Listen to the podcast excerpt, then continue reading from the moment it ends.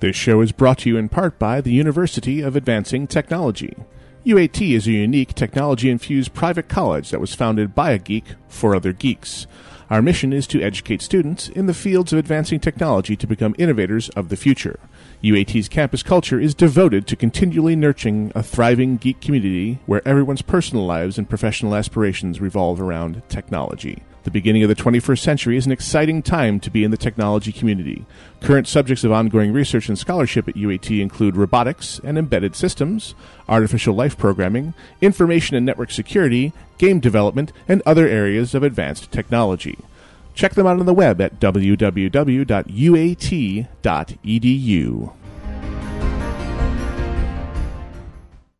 Shoutcast streaming provided by Versus the World Productions. www.vtwproductions.com. I am Gnomewise, I am Gwenora. I am Iolite. I am Dexa. I'm Grail. and I am Versus You. I am versus you. and I'm versus you. I am versus you. And I'm Verse You. Casually Hardcore. Sundays at 4 p.m. Eastern, 9 p.m. GMT. Only on VTWProductions.com. Hi, I'm Anthony. And I'm totally Decay.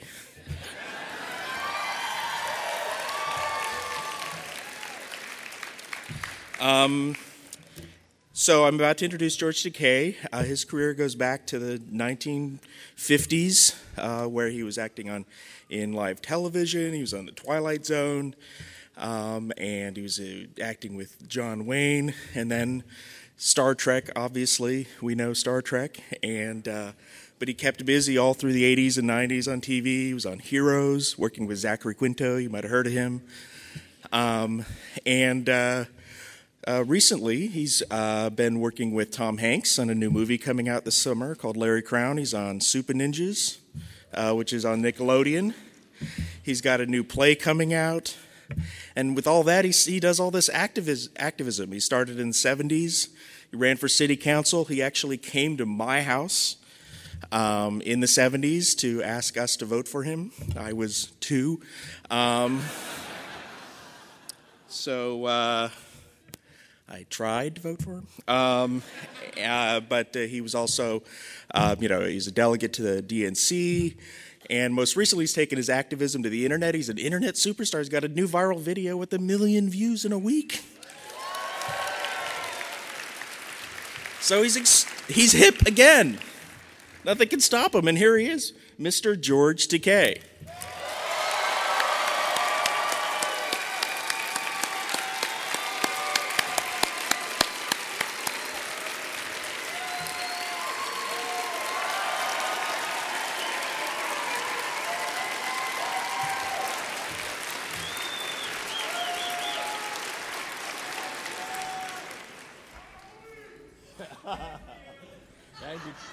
Are we on? Oh, here.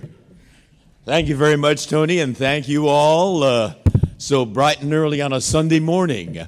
Why aren't you all in church? Or are you in church right now? it's so good to see you, and so good to be here in Phoenix, Arizona, where it's uh, balmy and uh, warm, not only outside, but inside as well. You guys are very warm and welcoming and some of you are hot as well. I want to first of all thank you all, um, particularly the uh, gray hairs and the shiny pates that I see out there, because you are the ones that made it possible for us to get to this point in the year 2011, the 21st century, where we're celebrating, or this September, we'll be celebrating the 45th anniversary of Star Trek. Isn't that something?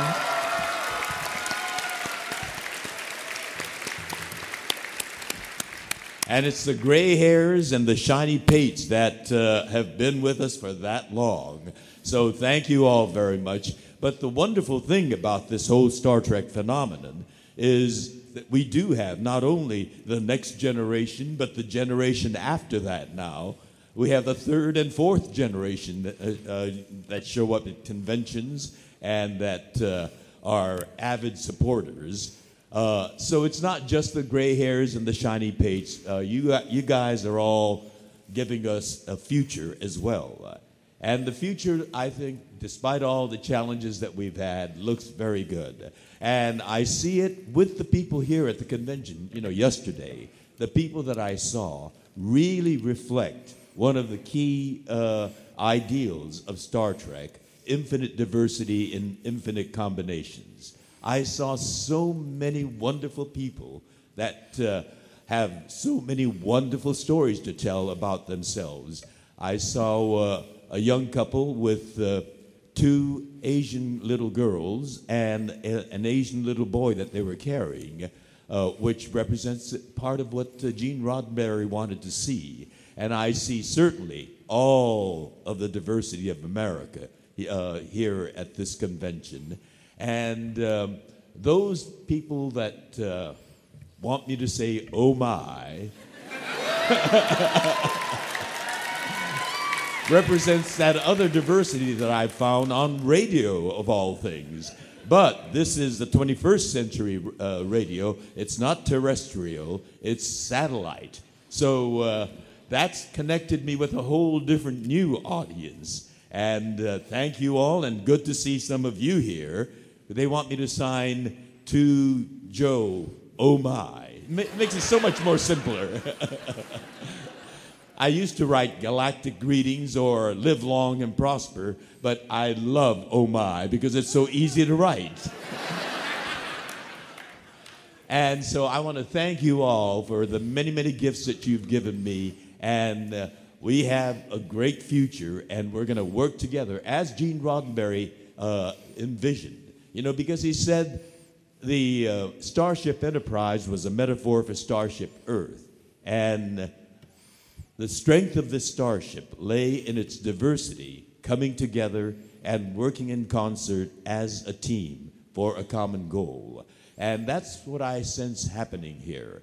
And yes, there is a lot of diversity and there are a lot of different ideas, and I'm all for free speech. I think, you know, we should all exchange ideas and keep our minds open.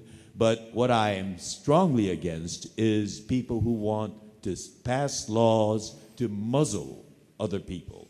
That is against what a core American value is about.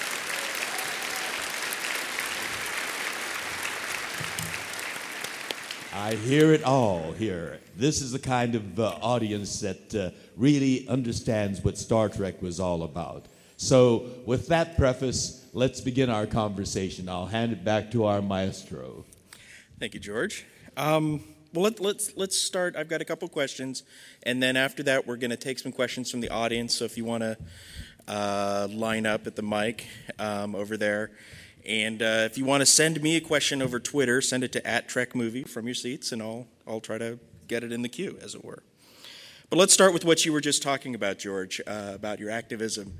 Um, I mentioned that uh, you're all over TV this week. You're on MSNBC. You're on the CBS What's Trending, which I guess means you're trending at this point, um, where you got planked. Does anyone here know what planking is? Anyone? I didn't know until that. So George was planked. It was pretty graphic, I thought. No, it's a, it's um, uh, uh, planking is. Uh, why did uh, let's first say you were talking about. Um, uh, oh God, George, can you? Uh, no, no, no. It's, planking is when you sit really straight on something and someone takes your picture. And the uh, and I really don't understand what it's all about. It's uh, uh, lying straight with your face down for just a few seconds. I mean, you know, what's the point? I really don't get some of these crazy trends that happen. But and one person I'm told even died because he uh, laid down straight on a slanted roof and he started rolling and fell off. I mean, it's it's a crazy. It's nonsense. It's not worth dying over. And what uh, Chris Hardwick did was uh, lie flat on the back of a sofa with his face down, or actually his face on my shoulder, and that got applauses. I mean, anyone can do that. anyone, George? you especially. Here's the back of the chair. Now, plank. I'll give you my shoulder. All right. Um, No, I guess everyone can't do it. Right, Tony? not everyone. So the um, you put out this viral video about a week ago um, where you discussed something you were just talking about. But let's. I want to hear more about it. There's, there's a law in Tennessee, and so uh, where people are they're discussing whether or not it's okay to discuss being gay in schools. And you you thought you'd make some fun of that, and and you created this video, and you got a million views or and, and you were on TV on the news channels and you're kind of creating buzz. Do you think that we've turned a corner and do you how do you think the internet has changed? So tell people about the video and do you think that the internet is really making a difference and changing perceptions on these kinds of things? Well, I do believe that uh, change is happening and we are making progress, but there are always the cavemen who never learn from our history. Because in 1925 in Tennessee, we had another big national debate. It was on evolution. It was called the Scopes Monkey Trial. And we had two great attorneys, uh, both of whom ran for presidents, uh, Clarence Darrow and William Jennings Bryant, who uh, debated tr- because in Tennessee they were trying to silence the teaching of evolution. Well, deja vu all over again in the 21st century. Uh, it is not law yet. You said law. It's not law. It's just uh, the uh, Tennessee State Senate that passed uh, a bill uh, outlawing the use of the word gay and any discussion of homosexuality by teachers from middle school down. Now, certainly there's, you know, age-appropriate conversation, but to, uh, to try to pass a law criminalizing speech is outrageous because we have the Constitution of the United States.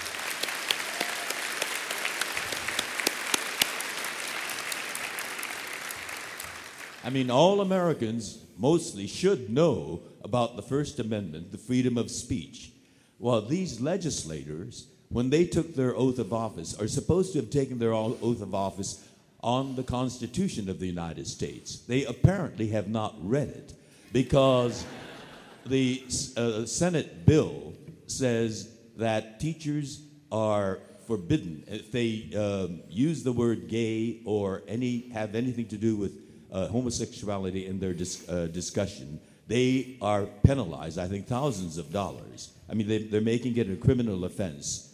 Uh, this was passed by the Senate, but it was not passed by the uh, state uh, house, so it's not law yet. And we want to squelch it uh, while it's in the bud.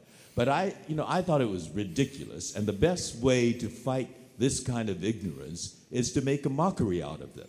So I said uh, in this uh, uh, YouTube PSA, my name Takei rhymes with gay. So in Tennessee, if teachers want to use my name as a substitute for gay, they're more than welcome to do that.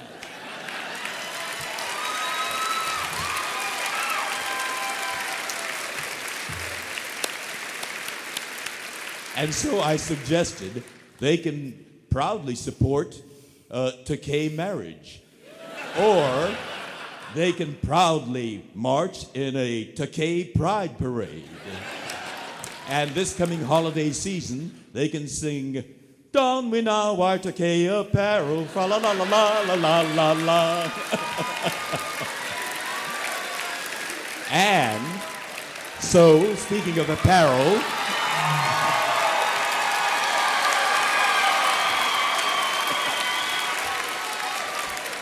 It's okay to be Takei.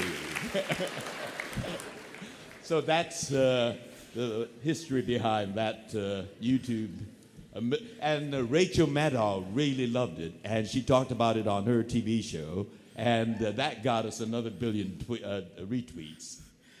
And, and you're selling the shirts and buttons? Uh, or- yes, and all the um, profits go to uh, charity to support uh, LGBT uh, organizations and causes. And the uh, where can people? What's the uh, URL? T- what's where can people go to get the? Uh, it's okay to be Takei, no capitals, no spaces. It's okay to be Takei.com. Or you can go to my website and there's another uh, uh, uh, uh click you can do to get directly to the uh, source. Now, uh, so we were just talking about what you were doing this week. Let's go way back. Yes, sir. Um, you made a movie called Hell to Eternity with Jeffrey Hunter um, in the 60s, early 60s. Uh, Actually, it was in the uh, late 50s. Late 50s, late 50s. Um, and I was there at that same studio.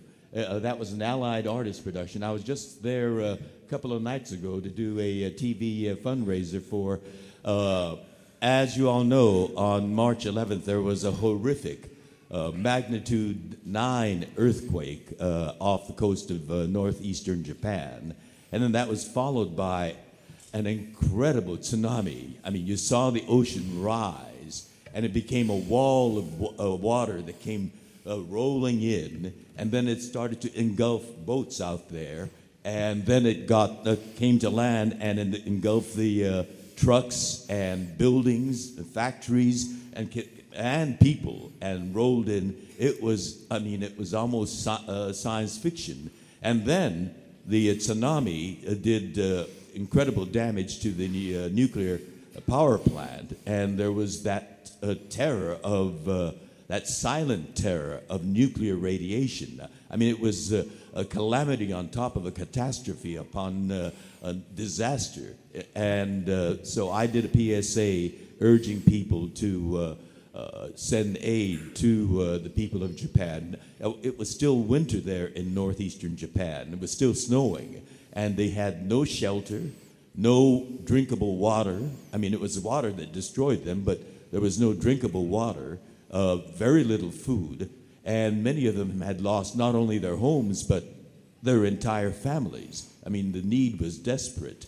And uh, so the immediate need was great then, but now the need is for the rebuilding of the uh, infrastructure. So I was doing a uh, uh, television PSA at that very studio where I did uh, to Eternity. It was called Allied Artist Studios then, and now it's called KCET, a local uh, uh, television station.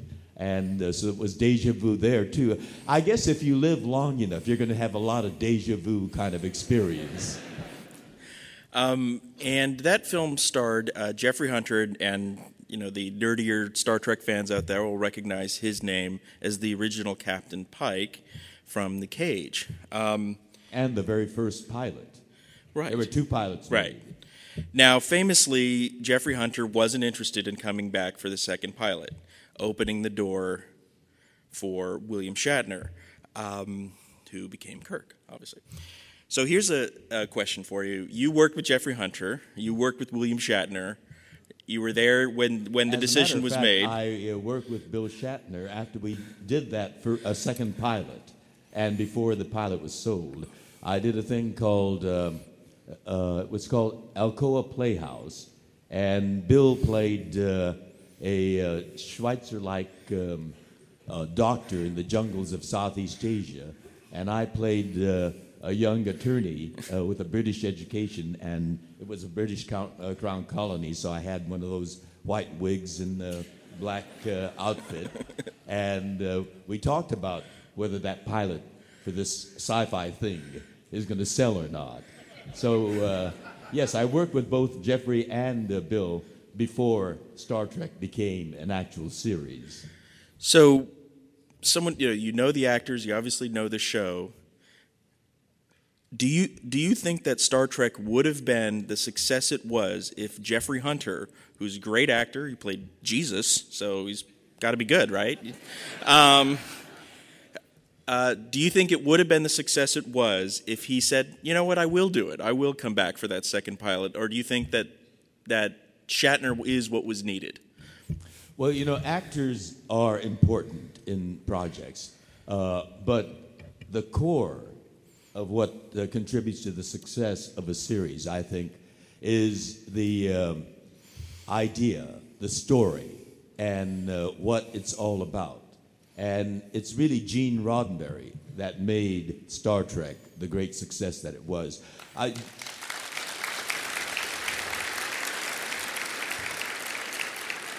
Jeffrey is a wonderful actor and a very good looking guy and a nice guy too. And I enjoyed working with him. Uh, and, you know, Bill is a uh, singular kind of actor and he has his own quality. And. Uh, I, what does that laugh mean? Singular, his own kind of quality. Come on. well, don't you all agree? He yeah, is no, no, singular. Yeah. Thank God there's no other like him. I think we speak the same language. you understand. I'm trying to be, um, um, how do I put it? Um, uh, what? Diplomatic, uh, kind of, you know, tangential. Uh, um, I'm trying to be, yes, you said it, nice. um, but, and, and I think that's such a wonderful part. Any good actor, and I'd like to have seen Jeffrey continue with it because he would have brought his own uh, quality uh, to it. But what made Star Trek this long lasting success is that core idea, the vision that Gene Roddenberry had of the human future. You know, saying that if we have confidence in our problem solving capabilities and our ability to invent and uh, innovate, then we will be able to boldly go where no one has gone before. And it was that that connected with all of you, I think. And that's why um, you have stayed with us for 45 years. And, uh, you know, at this point now, at 45 years, I'm really looking forward to the golden anniversary. It's only five more years. So let's all gather together in five years to celebrate the 50th anniversary. I'm going to ask another question and then we'll go out to the audience. So, um, I know you're trying to be nice, but let me ask you again about. I think the word I was searching for was circumspect. Obviously, you and Bill have had your differences. They've been aired on the Tonight Show and on Conan, and you know, so it's it's and Howard Stern, and uh, certainly on Howard Stern. Um, and recently, and you're not, you know, you're not the only. Obviously, um, Walter Koenig, uh, your co-star, and others have had voiced issues in the past. Now, Walter recently appeared. I don't know if you had a chance to see it. No, I have not. People have told me about it. But it was very interesting. Bill Shatner has a show on the Bio channel called um, Shatner's Raw Nerve. And He's been trying to get me on it, and I have uh, diplomatically been passive. Well, I, I, just that's that's really what you should watch the one with Walter. Walter really um, let him have it, and uh, you know he talked about scene stealing and all sorts of stuff. And Bill like was like, "Really, you guys?" He still doesn't get it. But he, but he, but here's the thing: he he apologized. Bill actually, so, so I said, you know, maybe, maybe now's the, I mean, you know, so do you think you'll reconsider and and have a bury the hatchet session with Bill? Let me tell you something about it. Um, when um, Brad and I uh, decided to get married, we uh, wanted to be inclusive as possible. Uh, again, you know, the Star Trek philosophy. And yes, we, Bill and I have a history, but, you know, we didn't really want to bring that kind of um, tone into our wedding because a wedding should be a happy, joyous thing. So we sent invitations to all my colleagues uh, from Star Trek, as well as our larger sphere of uh, friends and relatives. Um, they all responded. They um, civilly, you know, RSVP'd, except for one. Bill never RSVP'd. But that's typical of Bill because uh, we've all had many other occasions when we sent out invitations to everybody, and Bill never, ever showed up. Or, or, or particularly Star Trek related events like if any of us got a star on the Hollywood Walk of Fame, you know, we invited all our colleagues there. And we all went to celebrate and, uh, and uh, uh, say good things about each other at the uh, ceremony where the uh, star is unveiled. Except Bill. Bill never shows up at those things. And so when Bill didn't uh, RSVP, we thought, well, that's typical. It's classic Bill. And so we didn't think anything of it. But a month after the wedding, he goes on the internet publicly to rant and rave about George not inviting him to our wedding. We were absolutely mystified, you know, because he did get an invitation. And he goes around, you know, he says there must be something psychotic. I mean, he's a psychiatrist now uh, he, the, about George uh, not sending him an invitation. And so we were absolutely baffled by this until we were driving down Sunset Boulevard, and there was a huge billboard advertising William Shatner's new talk show, William Shatner's Raw Nerves. And I said to Brad, that's why he ranted and raved publicly. He needed publicity, he needed attention. You know, so he will, st- there's no bottom to how low he'll stop. The stoop. he won't stop, he'll stoop. Uh, and, uh, and so, you know, there's, there's no point for me to go on a show that he controls and he can edit to his heart's content. He can ask the questions that he wants. You know, it's his turf. And I see no reason for me to tread that turf. Well, uh, okay. Maybe Howard could get you both on. Okay, so let's start taking questions. On that note, On that note, hi. Are we live? Hello? I can hear you. Okay. Uh, I'm Casey from Down the Road Show, and I like to ask all the guests on my show the same barrage of questions, real quick answers. Who's your favorite superhero? Who's your favorite villain? And as a publicly Takei man, Good for you. Who's it's your- okay to be Takei? exactly. Who is your personal hero in life? Who inspires you every day? My favorite superhero, which uh, I gather is from uh, the uh, comic uh, hero uh, realm, is uh, Superman, uh, the classic. And just made I my have day. A wonderful collection of uh, Superman comic books that uh, from my boyhood. Uh, they, they weren't first editions or anything like that, but they were just you know one uh, uh, comic books that I enjoyed that I collected. But when I went off to college uh, and came back uh, on uh, summer uh, holiday, my, I discovered that my mother had given it to the uh, trash man because you know it was uh, old newspaper that that was there. It was heartbreaking. So uh, that was um, my uh, uh, bo- uh, college year dis- disappointment about superheroes. My favorite villain. I don't know whether I have a favorite villain or not. no, he's not that bigger than life. uh, he's, he's still human. Um, let me give some thought to that. who But my inspires you in life? hero, my personal hero, is uh, my father, because um, I really think I had a very special man for my father. Um, my father was certainly of his generation, you know, uh, a Japanese American of that generation. And to um, be broad minded enough to, uh, he wanted me to be an architect. Uh, and so, like a good son, I started studying um, architecture at Berkeley. But after two and, a- uh, two and a half years there, I just couldn't, um, you know, my, the, the, the theater and acting fire was in my belly. And the more I got closer to uh, that decision point where my career commitment would be uh, as an architect, I, I didn't want to give up that opportunity to give myself that chance to uh, test my wings. And so I uh, came back to Los Angeles and uh, I said to my father, I want to go to the actor's studio, Daddy, and uh, study where all the great ones came from Marlon Brando, Montgomery Clift, James Dean. And uh, he said he knew this discussion would be coming up eventually. And um, uh, he was prepared for a uh, deal for me.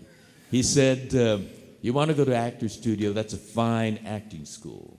But when you finish there, they won't give you a diploma that says you're a legitimately educated person. He said, Here in town in Los Angeles, there's a fine theater arts department at UCLA. And when you finish there, they will, give you that piece of parchment, that documentation. But you're a bullheaded kid, and I know you're going to insist on going to New York. So let me remind you New York is a crowded place, a very competitive, competitive place, and a very expensive place. And you have to be prepared to do it all on your own. But if you go to UCLA, and that's where your mother and I want you to go, then we will subsidize you. So you decide New York on your own or UCLA with subsidy. I discovered I was a practical kid. I went with a subsidy.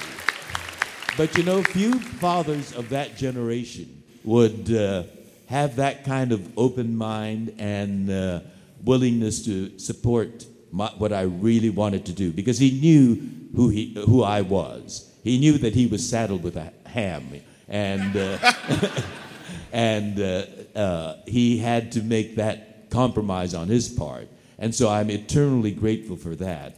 But even more than that, you know, I spent four years of my uh, childhood in two barbed wire internment camps, a U.S. Uh, two U.S. internment camps, one in the swamps of Arkansas and another on the uh, uh Northern California border between uh, Oregon and California. And many people of my father's generation were very embittered by that experience, you know, because we were innocent. We had done nothing wrong. We were just, you know, people who looked like the people who bombed Pearl Harbor. And because of that, the, this government did one of the most egregious things, uh, a violation of our Constitution. There were no charges, there were no trials. Simply because we looked like this, they rounded us up and put us in, into these barbed wire prison camps. And, and my father was one of the few. When, when I became a teenager, I asked him a lot of questions about that. And he said, despite all his experiences uh, and the loss and the pain that he uh, went through, he said, both the strength and the weakness of American democracy is in the fact that it's a true people's democracy. And it can be as great as the people can be, but it's also as fallible as people are. And that's why good people have to be actively engaged in the political process, holding the ideals of this government, you know, to the fire, uh, and, and make this a better country.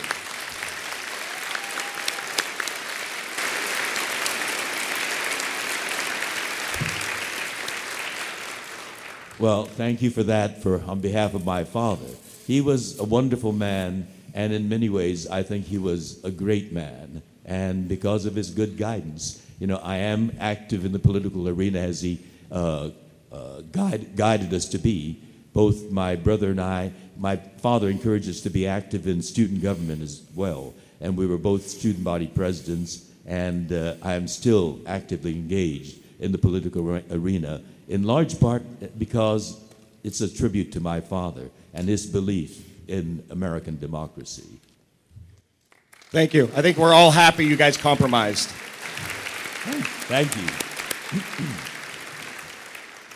Mr. Takei, welcome to, to Phoenix. Thank you for being here. Thank you very much. The we last love time I- uh, Arizona. We've got a place up in the White Mountains as well, so I feel like I'm a citizen of Arizona as well. Uh, the last time I saw you was.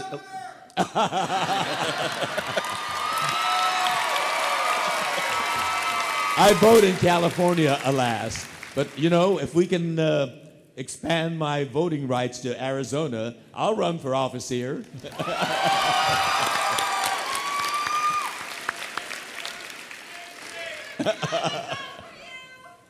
Thank you. Well, the last time I saw you uh, was 1976. I was in high school. It was at the last great uh, True Star Trek Fan Fest at the old Commodore Hotel next to Ah, uh, yes, next yes. to uh, Grand Central Station. Right. And uh, I cut class that day to be there. Bless your heart.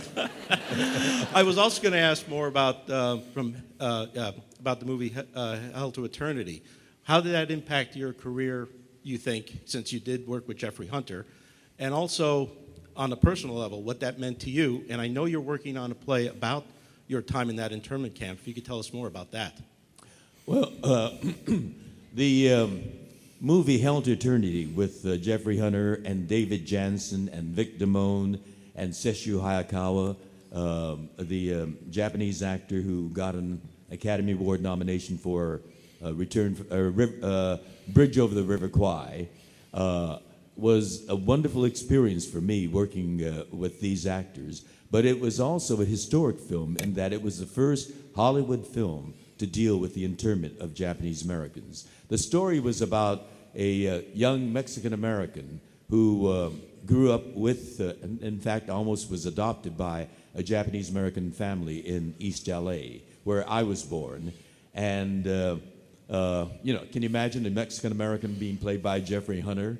Uh, and uh, so he understood uh, the, the Japanese language and also the Japanese culture.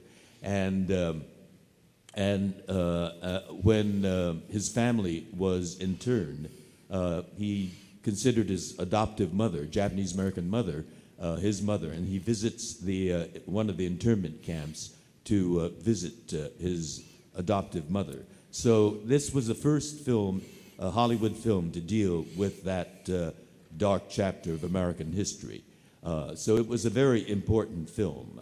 But when I wrote my autobiography, and the first third of it is about the, my boyhood in those two U.S. internment camps, um, and I did a nationwide tour, I discovered that the people east of the Rockies, who seem otherwise informed, educated people, uh, came up to me and said, I had no idea something like this happened in the United States. In large part because our history books are rather mute on uh, the internment of Japanese Americans.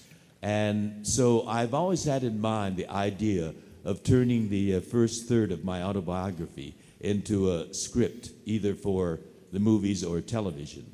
But um, I met a wonderful um, uh, composer lyricist, and he sold me on the idea of doing it as a musical. You know, people might think, uh, you know, a, a, a story on the internment of Japanese Americans as a musical because we think of musicals as a happy, singing, dancing sort of thing.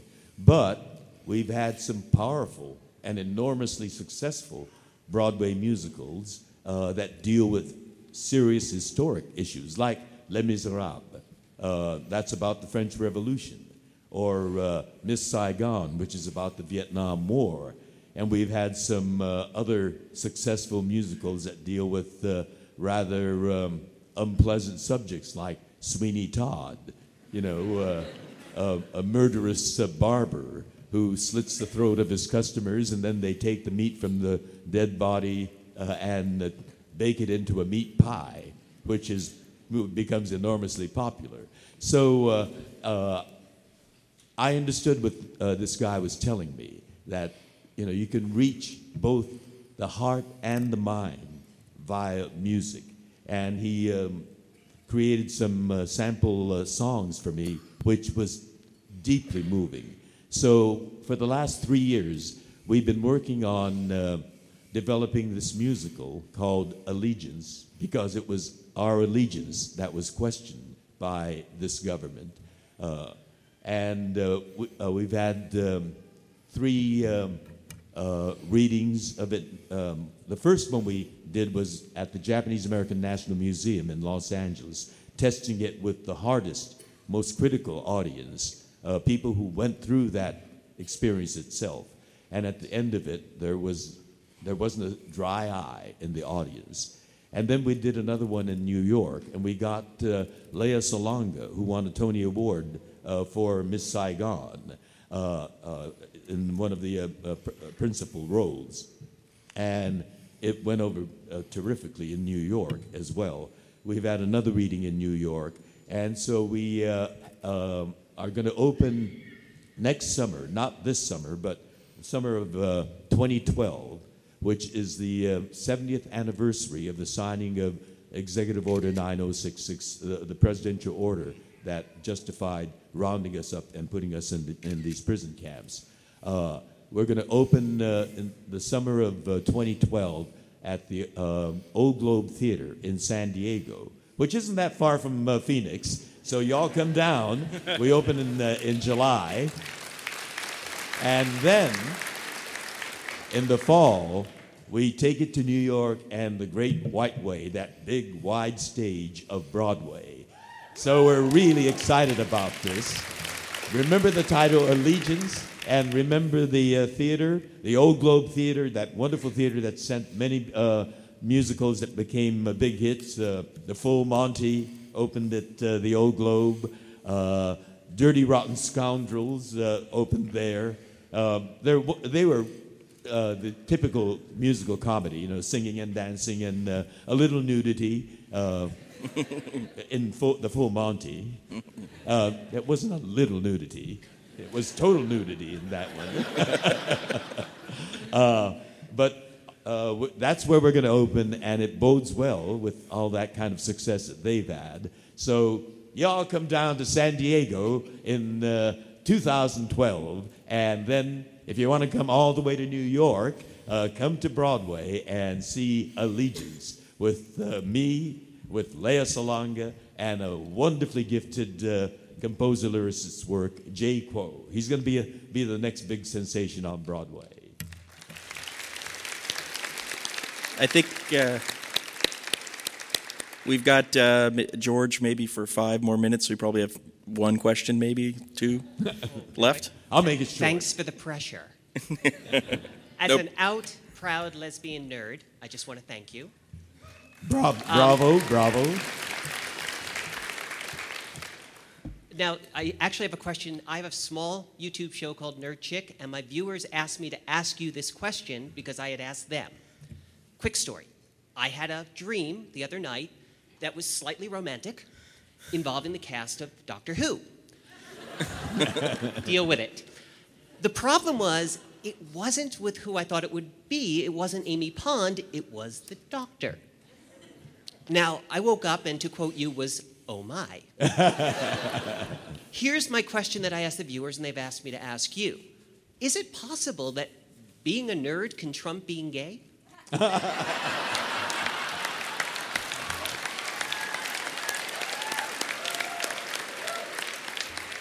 It's okay to be a nerd gay or gay nerd. You can be both in equal parts. So the question is Is there anyone nerdy enough to make you go, maybe? As Spock would say, there are always possibilities.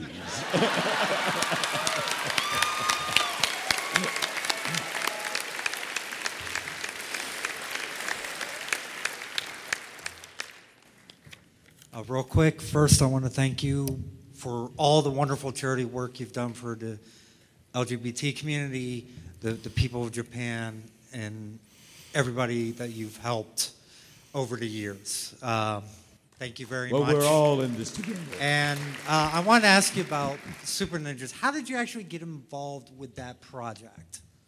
Well, you know, um, it, it came at me in dribs and drabs. Uh, I al- also support a um, uh, Asian American theater company, which is the oldest minority uh, uh, theater company in the, in America. There, there was an African American company in uh, New York, in Harlem, uh, but they went belly up, unfortunately. And so uh, the East West Players of Los Angeles became the oldest minority uh, theater in America. And uh, uh, I was at uh, their annual gala dinner two years ago, I think. And I met these two guys who came up to me and said they're developing a series and they're thinking of me as the uh, ninja master. And I, I thought, oh, that's nice. Well, thank you very much. Because many people come, up- come up to me with ideas, you know, that uh, don't go anywhere. And so I thought it was going to be something like that. And then um, last year, I did uh, a commercial for Sharp Television, in which I also used "Oh my" because you know it's a common phrase, and it was it seemed appropriate. But apparently, uh, people took it in the Howard Stern context, and uh, it became very popular. And uh, uh, uh, again, I bumped into one of them, and they said they're developing it. And I thought, oh, well, that's fine. It's they're still with it.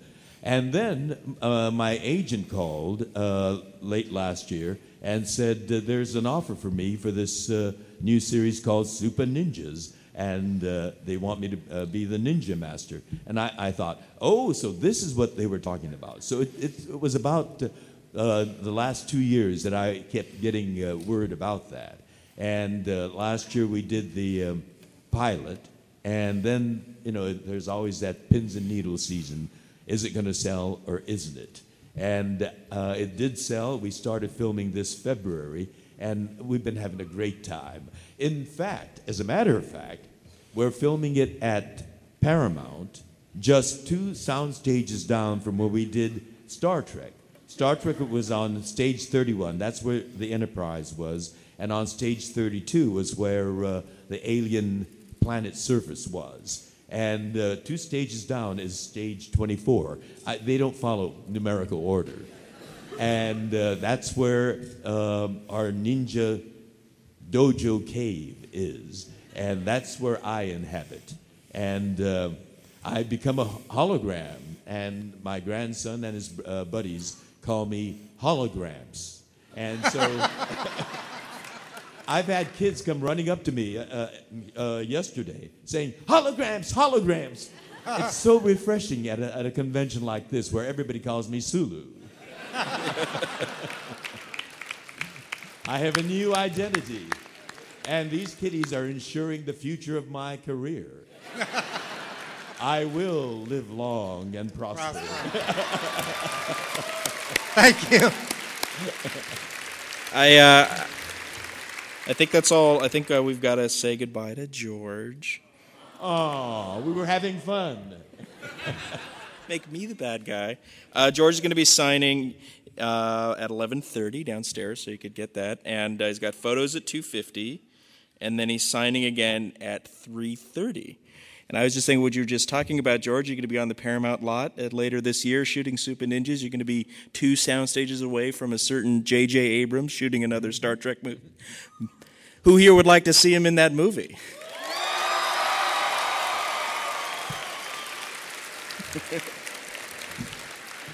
Send a recording to that to JJ. We'll see if he could. Uh, so, uh, thank you very much, George. Put in a good word for me.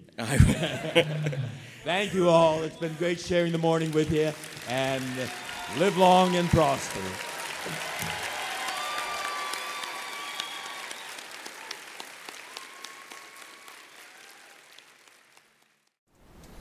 Hi, folks. This is the Emperor. I'm here to remind you to listen to The Emperor's Court every Saturday from 6 to 9 p.m. Eastern, right here at VTWProductions.com. That's The Emperor's Court, your three hour break from internet porn.